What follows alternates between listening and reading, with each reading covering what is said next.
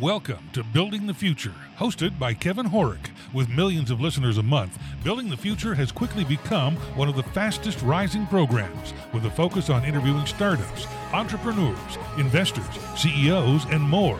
The radio and TV show airs in 15 markets across the globe, including Silicon Valley. For full showtimes, past episodes, or to sponsor the show, please visit buildingthefutureshow.com.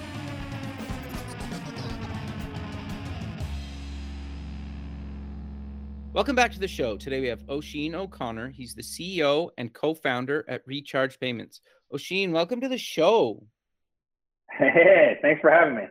Yeah, I'm excited to have you on the show. I, I think what you guys are doing at, at Recharge Payments is actually really innovative and cool. But maybe before we get into that, let's get to know you a little bit better and start off with where you grew up.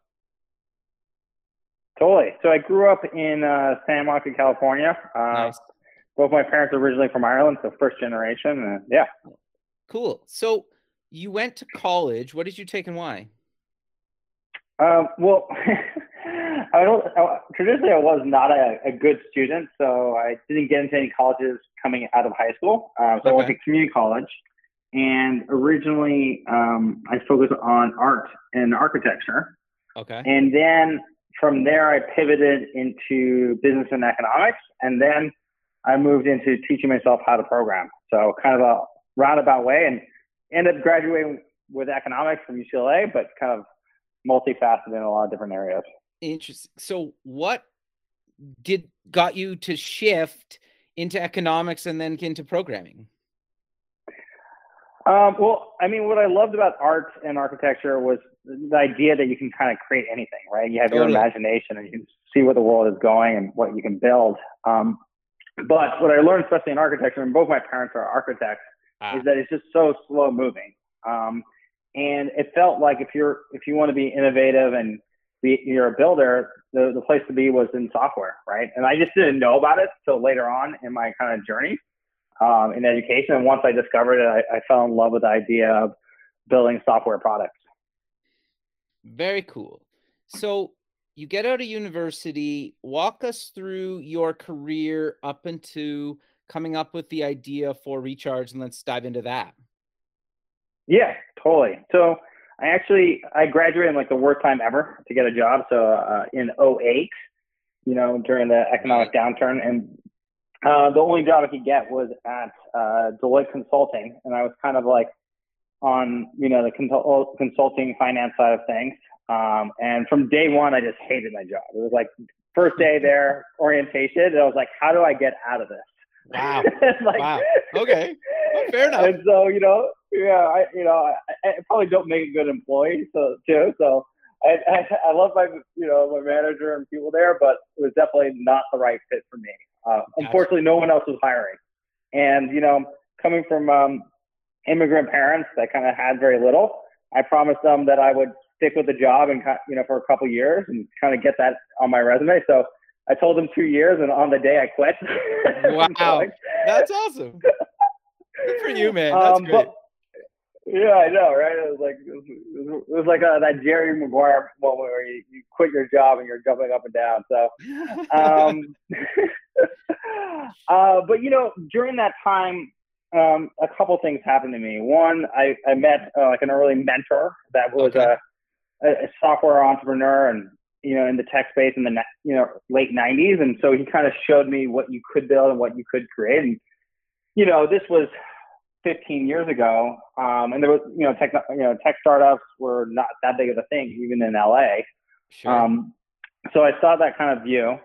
And so the first, uh, you know, also in that time, I helped kind of grew and was heavily involved with a nonprofit that did, you know, microfinance in the developing world. And through that, I saw a lot of the needs around, you know, the idea of, you know, crowdfunding and crowd mobilization. And this is like pre Kickstarter or just around the same time. And so like my first startup was actually leaving Deloitte to build one for the nonprofit space. cool. Um, and it, it was kind of like the right, the right idea for time for crowdfunding, but completely the wrong market. like Wow. nonprofits were the were the, the worst to to sell and market it to. Um, yeah. and sure. you know, Yeah, and so I did that for a couple years, um, and you know, it, it, it got to let's say 15 people, and it was profitable and it was working, but it was, you know, I think they call it a Walking Dead in the sense like it wasn't going to go anywhere. Um, and so that's I quit that um, and kind of wound, wound that down. And then from there, I started to evaluate, you know, what I wanted to do next, and you know what excited me and what worked and what didn't work um, the last time around. And there was kind of two things I came to: is one, you know, you can't create markets; you have to choose the markets. And what I mean by that is like there's going to be these bigger you know societal changes that happen and the mm-hmm. best thing is how do you harness those changes and, and take advantage of them and build you know interesting problems uh, or companies that solve problems right that's actually and really so, good advice yeah right? Like don't waste your time in shitty markets. No you'd be surprised at how many and i've been guilty of it myself but you uh, so no i think that's really good advice. But keep going sorry. So yeah, you know, and I think, um, you know, I love reading, you know, biographies and stuff. And when you read a lot of biographies, especially people from, you know, the robber baron age, you see that a lot of people had to try lots of different things, and they had to like find the right timing for the right markets. Totally. Um, and I think people oftentimes think these things are like, you know, this brilliant idea that comes out of nowhere, and like that's very rarely the case. Totally. Um, and so, you know, the other thing I kind of realized at the same time was, you know, as a person, I was like fundamentally flawed, like as we all are. okay, sure. And like, you know, I was like, man, to build a great company, I would have to balance myself out. And, you know, I looked at my first kind of like failed startup and I was like, what I was really good at was kind of like a sense of product, um, you know, coming from that arts and architecture background and then later software. I had a really good sense of like you know, opportunities um, and how to bring things together. Um, but what I wasn't great at was when something got to like 80%, I wasn't right. great at taking it to 100%. And in the sense that like, oftentimes it's a different temperament of the person who can just like drive something uh, to completion. Sure. And so, you know, in that sense, I, I found my uh, co-founder Mike, and so we started working together. And he kind of like had the the opposite uh, weaknesses as mine, and so together, I always feel like we create this like, you know, perfect human being, but you know, separate we're very flawed. so how did you guys um, meet? You know, it was funny. Like as like you know, the tech startup scene was so small in LA, and this, you know, even when we started working together, maybe like eight years ago. And you know, I started to do these barbecues just to meet people, and so I do a barbecue, and you know, I was actually living at my parents' house because I like didn't have any money. That's awesome. like, um, and so I just met lots of people in technology, and you know, and I, I had it in the back of my head that I would need to find the right pieces for my next okay. business and my, my next endeavor, and and I was searching for that. And then I, I met my co-founder, and I was like, you know, very early on, I was like, wow, this is the guy, you know, and Amazing. you know, it's probably yeah, like anything relationship wise, is when you meet the right person, you you just get that subconscious feeling, and you just go for it. Sure. So, how did you guys come up with the idea for Recharge and what exactly is it? Or, or, or actually, what was it when you launched and how has it evolved over time? Let's dive into that after. Yeah, totally. Um, well, I, I think first is we chose the market, right? So we chose D2C commerce. We thought that was like, we spent a long time evaluating what were the big macro trends. And at the time, this was eight years ago, there was two big trends that we thought were interesting. And one was commerce and the other was crypto. Um, sure, interesting. And yeah, definitely, I bought a good number of crypto, uh, of Bitcoin back then, but I should have bought more, like everybody. Um, sure. And you know, when we got, so we chose the market, and then we, you know, we wanted to understand what were the interesting problem sets. So we kind of we decided actually to start a development agency um, and to launch lots of different products. And the idea was how do we create fast feedback loops on like what is important in this market, right? Okay. And so we, we actually launched uh, six different products before Recharge, and Recharge was the the sixth product, and it just took off like crazy. Wow. And um, yeah, it was kind of a crazy year.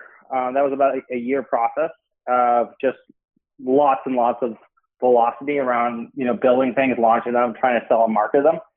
And it was a very low ego process in the sense that um, if something didn't hit the metrics that we wanted or the velocity, uh, we just scrapped it, you know? And, you know, I think people oftentimes ask me, like, what, how do you know when you have product market fit? And like, as yep. somebody who's had a lot of products that haven't worked out, you know, you just know. It's just like hitting a vein where people are screaming at you for more of it. Um, yeah, that's fair. And kind of what was early on the impetus of the idea was that we started to see more and more merchants wanted this ongoing relationship with the end shopper. Right. And, you know, this was at the beginning of kind of like Amazon subscribe and save and subscription boxes. And we realized like there was no platform that kind of enabled you to run these programs and then to grow these programs. Um, and so that was the beginning, you know. And when we first launched, uh, it was super basic. You know, it literally was like a web form that you could throw up on your page and collect credit card information. And then we would manually charge people's credit cards and create orders in their e-commerce store. So we like we completely hacked it MVP yeah. just to see how how it would be reacted in the market, and right away it just took off. Um, so that that was kind of like the beginning, and That's then throughout the last. Um, sorry, go ahead. Yeah. No, I was going to say that's actually amazing and actually really good advice because I think a lot of startups start out exactly how you just mentioned it, where a bunch of stuff is manual. Not everything has to be automated out of the gate, especially to validate an idea. And I think that's actually really good advice for people listening because like why why automate something that you can manually do at the beginning when you don't have a ton of traffic or customers because it's uh, easier to shut down a company that you know you've only spent maybe weeks or months on than if you spent two years building something and then people hate it right?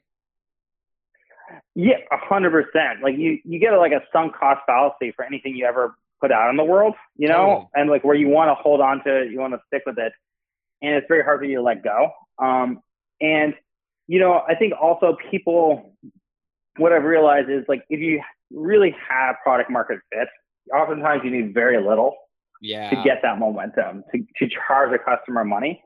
And if your thing is going to always rely on the next feature or the in your mind, it's probably you don't have that fit, right? Because yeah. it shows that you're not unique enough in the world um, to get started, you know? So, um, sure. but yeah, it, it, was crazy. I mean, even the, the sign up flow was non automated. So it was my, uh, my Google calendar. I had like a Calendly link with my calendar and people would just set up time to okay. talk to me. And and literally, I was doing 20 calls a day, just setting people up on the system yeah. manually in like phpMyAdmin, and then I would code at night based on people's feedback of what needed to be automated. So a little uh, crazy. Uh, that's amazing, though.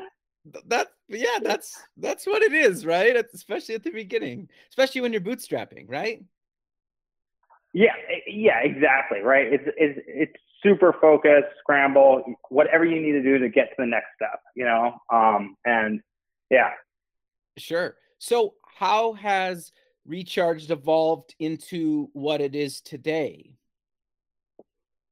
Yeah. So, I think, you know, once we launched Recharge and it just like, it was like hitting a vein. Um, and we knew there was something there. We decided all the other products that we built, we actually sold them off. So they became oh, like our seed money. That's um, smart. Yeah, I think we were lucky. They were generating some small amounts of revenue. Um, and, you know, so we sold them for like 250K, and that was kind of like our seed round. Nice. And, you know, what we realized early days was like, you know, the, the e-commerce space was so young and the, all the stores were really small that it was really about how to make this thing turnkey and ease of use, right? right? How do people just get going? And so for let's say the first two years, that's all we did was just like we really focused on that and how to make it so that people could get this thing set up within minutes, right? Right. Um, and then we started to see a shift in the e-commerce market where basically people started to get bigger and bigger, um, and people start to value customization, right? Uh, and so that's when we made kind of this. I wouldn't say pivot, but we started to move into becoming a pure API first platform um, and you know that that was uh, the current wave that we're writing right now is where how do we provide kind of the building blocks for people one to start these programs and then two to grow these pro, uh, subscription programs. Um, and so, and then in that period of those like two distinct phases, we went from you know, you know, three people in an apartment to you know, 600 people plus, uh, all remote um, wow. in the company. And then we went from you know that 250k of uh, seed investment from some of those apps to we did I think you know our first you know institutional round um, a year and a half ago, and then we did another one uh, you know half a year ago from today. Wow, congrats! That's really great. That's awesome. Thanks. So I, I want to dive a little bit deeper into the product and how does somebody actually get started? I, I know it's hard when it's not visual, but how do you explain it to somebody um, when you're not in front of a computer? Yeah, totally. So, I mean, at the core of it is we enable subscription programs for physical products. So, okay. you know, think about, you know, subscribe and save or subscription boxes or memberships or whatever it might be. Um, and we service e-commerce merchants, right? Mainly merchants in a digital manner. Okay. Um, and so when we're enabled on basically on their site, the end shoppers can then buy these products on subscription, and then we provide all the tool sets where their their customers can manage those products, right? Gotcha. Um, yeah, and so we and then we kind of have like a turnkey, you know, so like you know the fancy word today is low code, no code, but yep. like a lot sure. of it is just like how do you how can you how can a non-developer set this thing up and be able to customize things up? Yeah, and then you know, then we provided for developers um, all the APIs so that they can fully customize this thing. They can feed the data. They can feed these things into their other products or other the rest of their tech stack. Right. Okay. No, that that makes a lot of sense. And then, um, obviously, do you maybe want to cover um, cost quickly or how you guys monetize the platform?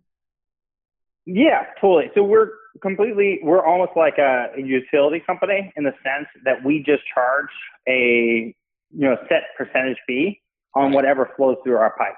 So the, the more, you know, more money that our merchant processes, the more, you know, we have our percentage and we take a cut. And so it was always a kind of a beautiful model in the sense that we're completely aligned for, with our merchants. And so as they become more successful, we become more successful. Um, and we, you know, at one point we had like a plan, but we, we scrapped it because we wanted to make it so that the barriers of entry for as many merchants as possible could start using this and become successful. No, that that makes a lot of sense. And I guess like with server costs and this stuff going way down, it, it makes sense that you guys went the way you did. Fair to say? Yeah. Yeah, that that and also like we just saw like you know part of our marketing and go to market costs are supporting you know, tens, you know, tens of thousands of small guys that we might only break even or make marginal amounts right. um, as a way to kind of enable stores. Got you. Okay. And then what's the migration pro- process like to actually move my company to Recharge? Yeah, totally. I mean, you know, is it easy as going to the website for Recharge and, you know, choosing your platform and uh, getting going, right? Like it's pretty simple. If you have existing subscribers and merchant, you know, customers, we can easily migrate those over. So pretty pretty simple process. Very cool. So I'm curious. You you mentioned you bootstrapped this thing into and then eventually ended up raising money. What advice do you give to people and and maybe some stuff that you've learned along the way? building a bunch of products because you've obviously been successful it can be really challenging bootstrapping, but what advice do you give people, especially maybe during some of the low points? I think first is you have to really want it, right? Like you have to like understand why do you you're starting a company, why are you building this product and this market and for this customer. So understand those things. Two is like I firmly believe like choose the right markets and okay. if something is not working, don't keep on trying to go down the same path. Like switch it up. Like you have to like the quicker you can move into product market fit, the better, right? Um, yep. And so usually that's where I see a lot of people either they've chosen the right the, the wrong market or they've put, chosen a problem set that's just not deep enough, right, and differentiated enough for them to go after. Sure. Um, you, you know, I think for kind of bootstrapping or non-bootstrapping, I mean, I've always felt like you know, money's a good servant, not a good master. And so just understand like why you're raising money and what you're trying to accomplish. And, you know, I think the beauty about, especially earlier on in your career of bootstrapping a company is that you're not a lottery ticket. At the end of the day, the way a lot of the VC models work is like, you know, they, they invest in, you know, 50 companies and out of those 50 companies, like 10 gets a series A and then, you know, one gets into a series B. Right. And so right. I, I personally never wanted to be a lottery ticket. Uh, now, you know, the caveat I would say is the fundraising environment is so good now that people can take secondary at early stages. So maybe there's less lottery ticketness involved nowadays. But, uh, you know, I kind of always wanted to create my own company and control it early on. And then the last thing I think I always think about there is no art without constraints. And like that's something they always teach you in, in art school. And, you know, so you have to figure out what are the constraints to the problems that that you're going after and the solution you're, you're going to provide so that and try to focus that as much as possible to validate hey is this going to be a, a, a business or not? Yeah. No I, I think that's that's actually really good advice. So i'm curious to get your thoughts on roadmap because it can be really challenging to obviously you're getting requests from uh, your customers or potential customers and then obviously you have a vision for where you want to take the product. How have you managed that over the years and what advice do you give to people? Because i think that's one of the hardest things especially bootstrapping a company that i've found. Yeah totally. Well i think like you have to deeply listen to your customers but this is not just like it isn't your customer's job to describe the solution right it's their job to describe the, the problem and deeply and what are they trying to accomplish, right? And so like, you know, there's the famous like Henry Ford quote, you know, he said like if I listened to customers, I would have bet, built a better buggy, right? You know, like, yeah, yeah, yeah. Like, so I think that's one is like if you truly deeply understand your customers, then you can know the sequencing, right? So you can know like how, what needs to come next to drive the most value for your customers, right? Sure. Um, and so I think that's a big thing is like that deep understanding and then the sequencing. And then I think people don't talk about this enough, but I feel like a lot of startups really drown in opportunity, right? Like there's just too much they can do. Yeah. And so they try to do it all and they don't actually stay focused and provide the do the right sequencing to sequencing to get the momentum within a given problem area, right? Um, so yeah. Interesting. I I agree with you a hundred percent. And, and it's interesting that nobody talks about that. So, how did you learn that or figure that out? Is it trial and error, or or what made you come to that realization? Um, like sequencing. Yeah. Or because I or or like mallet because your your comment about basically taking their problem and then you coming up with solution. I think most people are just like, "Oh, you want this feature? I'll build this feature." It's like, "Yeah, but that's maybe not exactly what the customer needs, right? They want a solution to problem X, but they might not tell you how to like you don't want them to tell you how to solve X, right? You want them to just say like, you know, we really want to be able to do this thing and then it's up to you as software to say like, okay, we're going to solve it like this does that make sense? Yeah. Yeah, it makes sense. Totally. Like, yeah, like, you know, I think, you know, uh, in my previous startup, like I built all the features the customers asked and it didn't go anywhere. Right. Yeah. so like, I've done that. Too, I, yeah. I, yeah. Right. Like I realized that you can do a lot of waste because of that. Totally. And that there's something underlining, like, you know, there's like the jobs to be done framework, which is quite popular now. Um, but back then when like I first read about it, I was like, holy crap, this is like it. Like you have to underline what is like the underlying job that the customer is paying you money to do, right? And what are they right. trying to achieve? And then tackle that, right? And then from there, you start to, you need to be very careful of prioritizing of like what actually unlocks the next most value for your customer and realizing that like most things are like very marginal, right? Right. Um, that, that you can build out, you know, like, you know, like you know, like an example is like we just rolled out, you know, in the last six months, user permissions, right? And like people asked us for years for user permissions, and it's actually very important, and there's a really rational use case for it. Like, you know, people want to have, you know, customer support reps manage a lot of things in the recharge platform, right? And they don't want people to have access to things like discounts, right? Sure. And you know, but we never lost a customer because of user permissions, and we never got a customer because of user permissions, and none of our customers ever made more money than with than, with user permissions, right? So like that was one where like high demand, but does it actually move the customers like core job that they're you know paying us money to do? No. Now we rolled it out because we got to the point where like as we started to deal with bigger and bigger merchants, it actually did become a requirement to do business, right? And you know, it got to the point too where existing merchants were like, you know, you have to still do these things too. You can't just say no to people all the time forever, right? So right. that you know, so that's that's a little bit of the balance. So you can't be dogmatic about any of this stuff. So it's interesting because it's all about timing, right? And when it fits into your roadmap and your growth strategy, right? Because obviously, if you would have added these features years ago before you had some of these bigger merchants, it wouldn't have really made a big difference. But now it's making a difference. And I think adding it into your roadmap and your growth strategy, I think people forget about that second half a lot when trying to plan their roadmap. Oh, a hundred percent. Because so much of this stuff is like, how do you get momentum to build momentum, right? Totally. And so, like, yep. like it's like it's like a snowball effect, and so it's like the quicker that you can speed up the momentum and in the right direction of where you want to go, the better.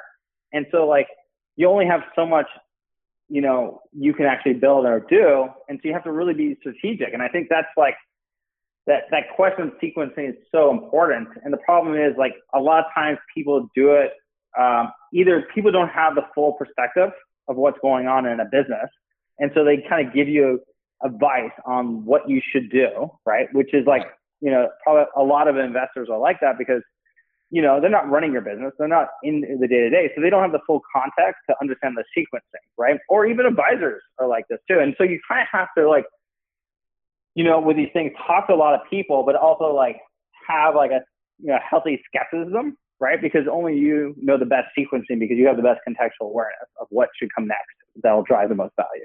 Interesting. Totally. Yeah. No, that that's actually really good advice. So you touched on it quickly, but you you have a basically remote workforce. How did you decide to do that early on? And how is and what are the pros and cons and advice you'd give for having people all over the globe? Yeah, totally. Um, so I think a couple things. First, like you know, we've always had this like mantra that like you know, make our customers successful, make our team members successful, right? And the success of everyone involved will mean that recharge will be successful, right? So it was very much a like alignment around value, right? And we just felt like the type of people we want to work with and, and ourselves in, as well, like we wanted to be able to kind of work wherever we wanted to be in the world, right? right. And we kind of wanted to create that like work life or like how that fits, right? And you know, I'm a perfect example is like, you know, I love like you know coding and working on things in the middle of the night, right? And you know, in the traditional environment, that's just not appropriate. like an yeah, office, like people start to ju- people start to judge you if you don't come into work till twelve o'clock. yep. Nope, you know? fair enough. Yep. But in a re- remote environment, like no one judges you, right? Like everyone just judges you on the output, right? It's a, it's a very much a meritocracy where people are judged on the best ideas and output, right? Um, yep. And so I think it just resonated with us early, um, as well as you know, for us to be able to compete for talent and for great people, um, we were based in LA, and there was just like a lot of corporations, and you know, you have Google and Amazon, all these other corporations that have large offices here, and so it felt like we could differentiate ourselves in a you know for that global talent pool. Um, right.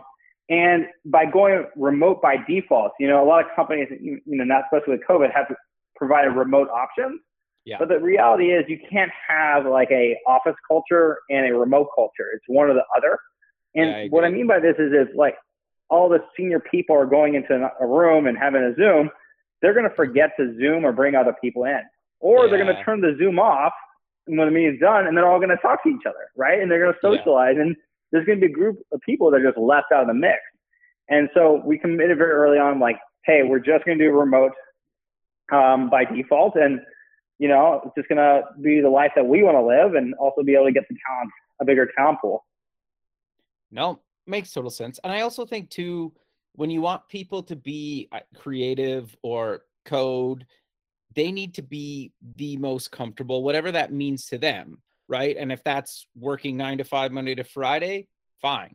If that's working some of that, working through the night, fine. Like, do you really? I never understood like if it's Monday and you need something Thursday, why do you? Why do people care?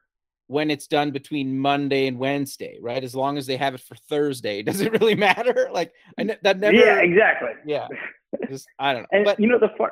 go, and, and, the funny thing is too is like in an office culture, people judge things that are not output related often, right? They totally. they judge like how nice somebody is, or like when do they come to work and when do they leave work.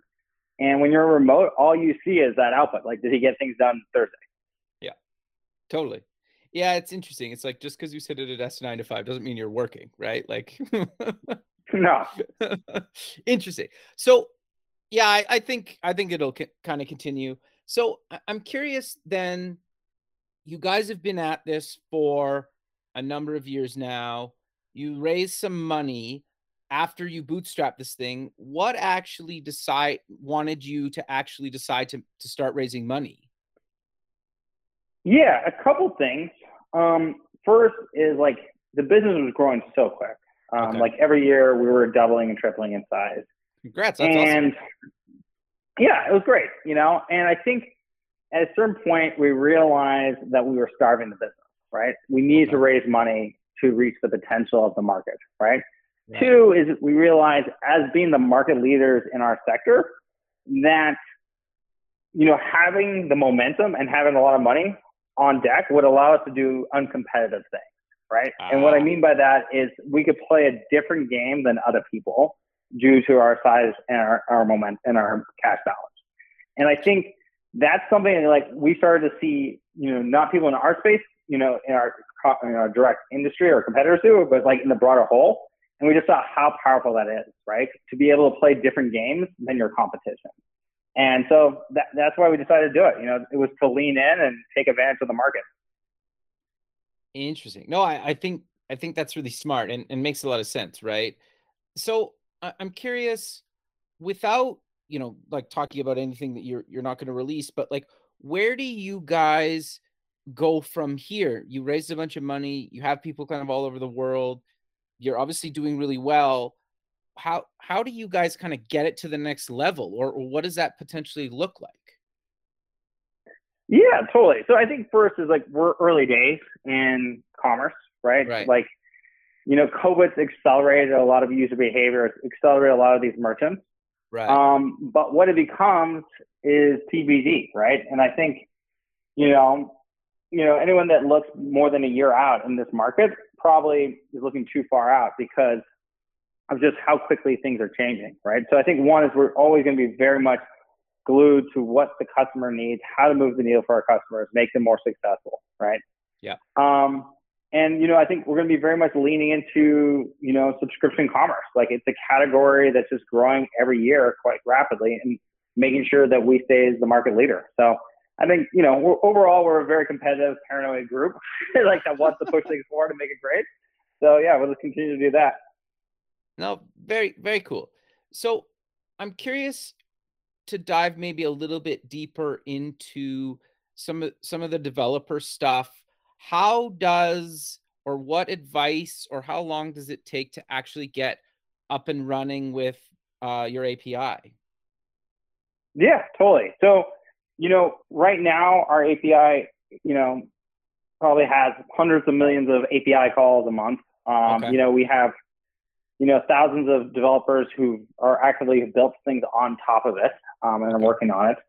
And so, you know, one of our big initiatives always first was to kind of go API first, right? How do we provide the best building blocks for developers to build these new commerce experiences on top of us? Right. And so, and, and you know, it came from too is like while we were running that, you know, agency in commerce and also being developers ourselves, we just kind of learned what developers needed, right? So very much it was like, you know, comes down to the actual platform and the APIs themselves and what that is. Two is like, what is the documentation, right? And treating the documentation as its like own standalone pro- product in a lot of ways. And then three, supporting it, right? Like having great developer support via Slack channels and elsewhere, right? And so I think, you know, for us, a lot of commerce is starting to get um, more sophisticated and it needs these APIs and these tools. And so we've put a lot of investments in there to kind of support developers and be the best platform for them to, to work off for uh, subscription commerce. Sure. No, that's cool. You guys also will help people find an agency or tech partners. Do you want to talk about some of the partnerships and, and how uh, customers can leverage those? Yeah, totally. So, you know, like we know like whatever kind of turnkey tool sets that we provide to the merchants is like there's always going to be that next level of customization they need, right? Right. And so, you know, we build out these great building blocks for developers, but a lot of people, especially in commerce, don't have in-house developers, they have agencies. And so right. we've provided through, you know, the hundreds of agencies that we work with, I think we have maybe over a thousand agencies in the program, is kind of like one, the support and training around our APIs and tool sets. But two is we also provide matching between, you know, merchants and agencies to kind of solve their needs as well. Right. Got you. Okay. No, that's very cool. You guys also have put together a pretty good learning resource library, blog, and podcast. Do you want to talk about um, why you think that's so important? Yeah, totally. Well, I mean, as like as a developer product person at heart, like oftentimes like I don't really want to talk to anyone. like I just want to like I just want to get somewhere, start, you know, roll up a sandbox account, start playing around and building things and trying them out, right? And right. so you know, I think we've always, you know, we're always striving to do that more and more so that, you know, people can just use recharge, right? And have the education materials. I also think another thing that's great about this stuff is like, you know, especially running an agency, you're so busy, you don't really know what should be built or how things should be set up. And so the more that other people can kind of show you the building blocks and then teach you like, oh, here's what some best practices or here's how you should do things, the more, the quicker you can get going, the more successful you can be, right? And so there's nothing worse than like kind of like not, you know, going to a new project or new area and like having to look at a new set of APIs and having no like foundations or, you know, to get going. Right. And so we've always tried to support uh, developers and agencies as much as possible. Sure. No, that, that makes a lot of sense. The other thing that I've never seen before that I thought was really cool that you guys do is you also have a second blog around culture. Why do you think that was so important and why did you guys launch that yeah you know i think well first is like i always feel like culture has to be binary right it has okay. to actually mean something and it has to be like what people what decisions people make when no one else is watching and no one else is judging right, right? It's, oh, like, fair. it's like the operating system and i felt like a big part of that is trying to polarize interviews and who who wants to work at your at, at your company and who actually you hire and who actually stays in the process because like you know especially in this world like we can all do so many different things and the question really is about fit and alignment right and so the more that we can be transparent about what we value and who we are the more that we will either be the right place for certain people and they'll all, they'll gravitate to us or we'll be polarizing and people will be like man i really don't want to work with those guys I'm not applying there. you know, like right, that's right, what you yeah. want. and so I think it just saves everyone a lot of time if you do that up front. No, I, I 100% agree with you. So obviously you guys have been doing this remote thing. It's been successful and, and you have a good culture. What advice do you give to others that are to basically either want to embrace this because, you know, as we hopefully come out of the pandemic, um, to actually keep some people remote or or maybe a bit of a hybrid model? What advice do you give to people? I mean, I don't. I, I think I haven't seen the hybrid model really work, especially at scale. So yeah, I think choose which one you want. Right? Do you want to build a rec- remote culture? Do you want to build a office culture? Right? Yeah. I think two is like you know, with anything with culture is like being opinionated, choosing like what you stand for and what you believe in, and you know, using that as a way to hire people and fire people and promote people and um, and don't feel shy. You know, like just because someone's super smart and talented doesn't mean like they're going to be the best fit at your uh, your endeavors. I actually think that's that that's really good advice. So I, I'm curious, is there any other advice that you would give to entrepreneur maybe early on when they're bootstrapping because sometimes it can be terrible for lack of a better term for it and how did you kind of press on and and what made you you know just kind of keep seeing you know where you wanted to be because i think that's really challenging sometimes. Yeah totally. You know one of the best pieces of advice i ever had was like to reach out to lots of people and try to get mentors right and try sure. to get advisors. Sure. And you know i think we've constantly like my co-founder and i have constantly done that is like if you're going down a path and you've never gone down that path before find out who's gone who's gone down that path and learn right. from them and it'll just like you'll it'll give you a map of what you need to do, right? And you just won't make the same beginner mistakes, and it'll just accelerate things. So like finding those people that accelerate you is going to be the key, you know. And like you know, people are always like, well, those people don't live in my my town or my city and everything. And like you know, when we started, it wasn't a huge tech scene, and we didn't really know anyone. And honestly, all we did was just hit people up on LinkedIn, and we just yeah. offered to pay for their time, and we just told them we're like, hey, we're just some young entrepreneurs trying to figure this shit out. And you know what? The vast majority of the good people were like, love to talk, love to help totally. you. And it's totally. like, it, it always surprises me how few people do that, right? And yeah. like how much that provides the advice and mentorship that like kind of defines like their whole career and how they make decisions.